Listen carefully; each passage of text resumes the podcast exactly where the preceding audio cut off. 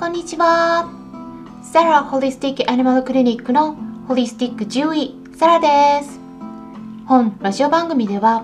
ペットの一般的な健康に関するお話だけでなくホリスティックケアや地球環境そして私が日頃感じていることや気づきなども含めて様々な内容でお届けしております今回は飼い主さんからいただいたご質問についてお答えしたいと思っていますが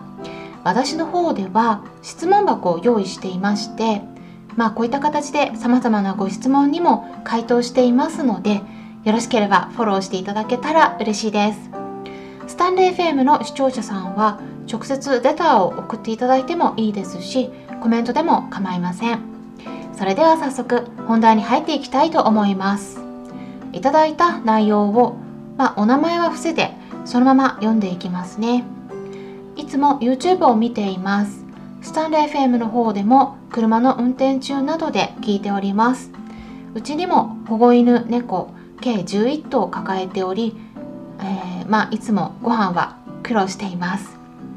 以前は手作り食をしていましたが今は時間が取れずドライウェットであげています。質問したいことがたくさんありすぎるんですがまず喫煙者の飼い主さんの犬猫がリンパ腫になる率は通常の2倍と YouTube の放送の中でおっしゃっていましたが喫煙飼い主さんは自覚がない方がほとんどです。特に猫さん宅の方に多いです。どんだけ悪影響があるのかお伝えしたいです。番組内で少しでいいのでお話いただけるとありがたいです。よろしくお願いします。ということなんですがまず YouTube も見てくださりありがとうございます。参考にしていただいてとても嬉しいです。保護犬や保護猫ちゃんがたくさんいると、まあ、全員に手作り食を与えるのは難しいと思いますから無理しない範囲でやっていただくのがいいと思います。それで、えー、喫煙者のもとで飼われている猫ちゃんのお話になりますがまあ、タバコを吸っているとまず副流煙を浴びますよね。ワンちゃんや他の動物でも浴びるんですが特に猫ちゃんの場合はグルーミング毛づくろいをしますので体に触れた有害物質を口に直接含むことで体の中に入りダイレクトに影響を及ぼします。多分ペットフードの添加物を説明している動画で発がん物質に触れた時にタバコの害について一緒に触れたことだと思うんですが大元のデータで有名なのはマサチューセッツ大学から2002年に公表された論文で1993年から2000年までの7年間に治療してきたリンパ腫の猫80頭の過去のデータを調べていってリンパ腫と診断する2年前からどのくらいタバコを吸ってきたか飼い主さんに答えてもらって集計したデータを分析したものになっています。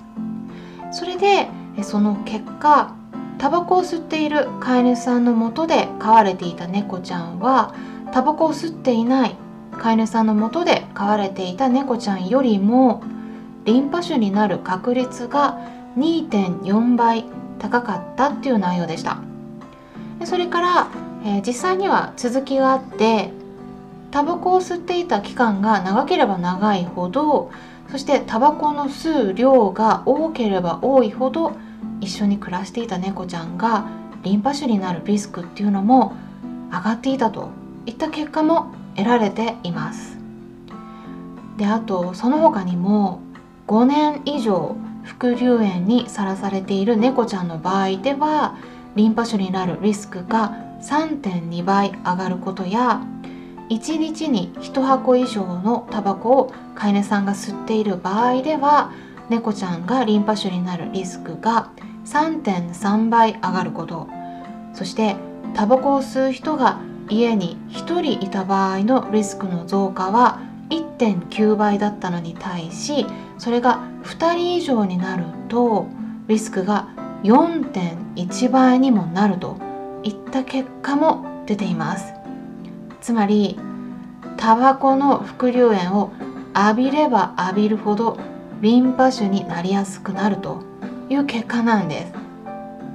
これは猫ちゃんの結果ですけれども実はワンちゃんについても他の大学例えばグラスゴー大学からイギリスのですね2017年に発表されている論文があります。でこちらでもタバコを吸っている飼い主さんのもとで飼われていたワンちゃんとタバコを吸っていない飼い主さんのもとで飼われていたワンちゃんの2つの群に分かれて12ヶ月つまり1年間でどう変わるか調査したものです。でワンちゃんの毛の中に含まれるバイオマーカー例えばニコチン濃度などといったものそれから飼い主さんに答えてもらった質問への回答を照らし合わせて分析した結果なんですね。でその他に PCR 検査と呼ばれる方法によって遺伝子の方も調べていたところ細胞がダメージを受けた時の指標になっている遺伝子がタバコを吸っていない飼い主さんのもとで飼われていたワンちゃんと比べて副流煙をもう浴びているワンちゃんの方で増えていたということなんですね。つまりタバコの煙を浴びるといろいろな細胞が傷つくということが分かっているんです。私たち人間でもあの肺がんになりやすくなるというのは有名な話ですしそもそもタバコっていうのは発がん物質に指定されているものですから煙がワンちゃんや猫ちゃんの体に悪いっていうのは結構すぐに納得してもらえることではないかなと思うところです。ただ飼い主さんにそれを説明してもあの頭では分かってもタバコを吸っている人っていうのは言ってみればニコチン中毒薬物中毒と同じなのでなかなか自分の意思でだけではやめるっていうのはかなり難しいと思うんですね。あの一緒に暮らしているワンちゃんとか猫ちゃんが病気になるかも知らないですよってお伝えしても、うん、なかなかねあのそれはやめにくいものではないかなと思います私も飼い主さんのご自宅に往診で伺うこともあるんですがやっぱり家全体がタバコ臭いんで あの飼い主さんが何も言わなくてももう、ね、タバコを吸ってるのはもうすぐに分かるんですよね。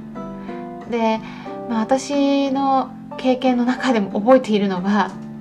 あの家に行かなくても動物病院で診察していたとしてもワンちゃんとか猫ちゃん自身がもうタバコ臭くなっているんでもう診察室に入った途端あの飼い主さんがそこにいなくてももう動物を預かった瞬間すぐに分かったものですね。まあ、でそういった場合にどうしたらいいかまずはあのお伝えした方がいいですけれどもまあ禁煙を目指すのはハードルが高いのでタバコを吸う時にできるだけまあ外に出てもらうようにお願いするのが一番やりやすいんではないかなと思います。気を使っている方は換気扇の近くで換気扇を回したり窓を開けて吸っているっていう方もいらっしゃるんですがあの実際にはちょっとねそれだけだとちょっとあの足りないんで本当は飼い主さんご自身が外に出た方がいいです。であのそれだけでもワンちゃんの論文の方では細胞のダメージが減っていたといった結果が出ています。まあ、理想は外でタバコを吸ってで家に戻ったら家着に着替えてタバコのついた洋服のままでペットを抱っこしたりとかしないようにしてもらうことですね。特に猫ちゃんの場合ではグルーミングから直接口に入りますからもう本当に気をつけてあげた方がいいと思います。まあ、こんな感じの対策になるんですけれども今回はタバコによるペットへの健康被害について簡単に解説していきました、うん、まあ本当は飼い主さんが健康でないと一緒に暮らす動物たちも心身ともに健康になれないと私は思っているんで飼い主さんが禁煙するのがベストなんですけれどね、まあ、参考になったと思われた方はいいねボタンのクリックとかフォローしていただけたら嬉しいです。そして最後にお知らせがあります。9月16日水曜日の夜9時からスタンレー FM にてライブ配信を行う予定です。この時に飼い主さんからのご質問にもお答えしていこうと考えています。質問箱のページのリンクと合わせてえ概要欄に情報を載せておきますので興味のある方はそちらもぜひチェックしてみてください。それから新型コロナ復興支援として今年の5月から YouTube 動画で短いセミナー内容を100本公開していくという企画を行っているんですがある程度たまったところで無料で公開している動画は有料に切り替わる予定ですので興味のある内容がありましたらそちらも今のうちにチェックしておくことをお勧めします。今回も最後まで視聴していただきありがとうございました。それではまたお会いしましょう。ホリスティック獣医サラでした。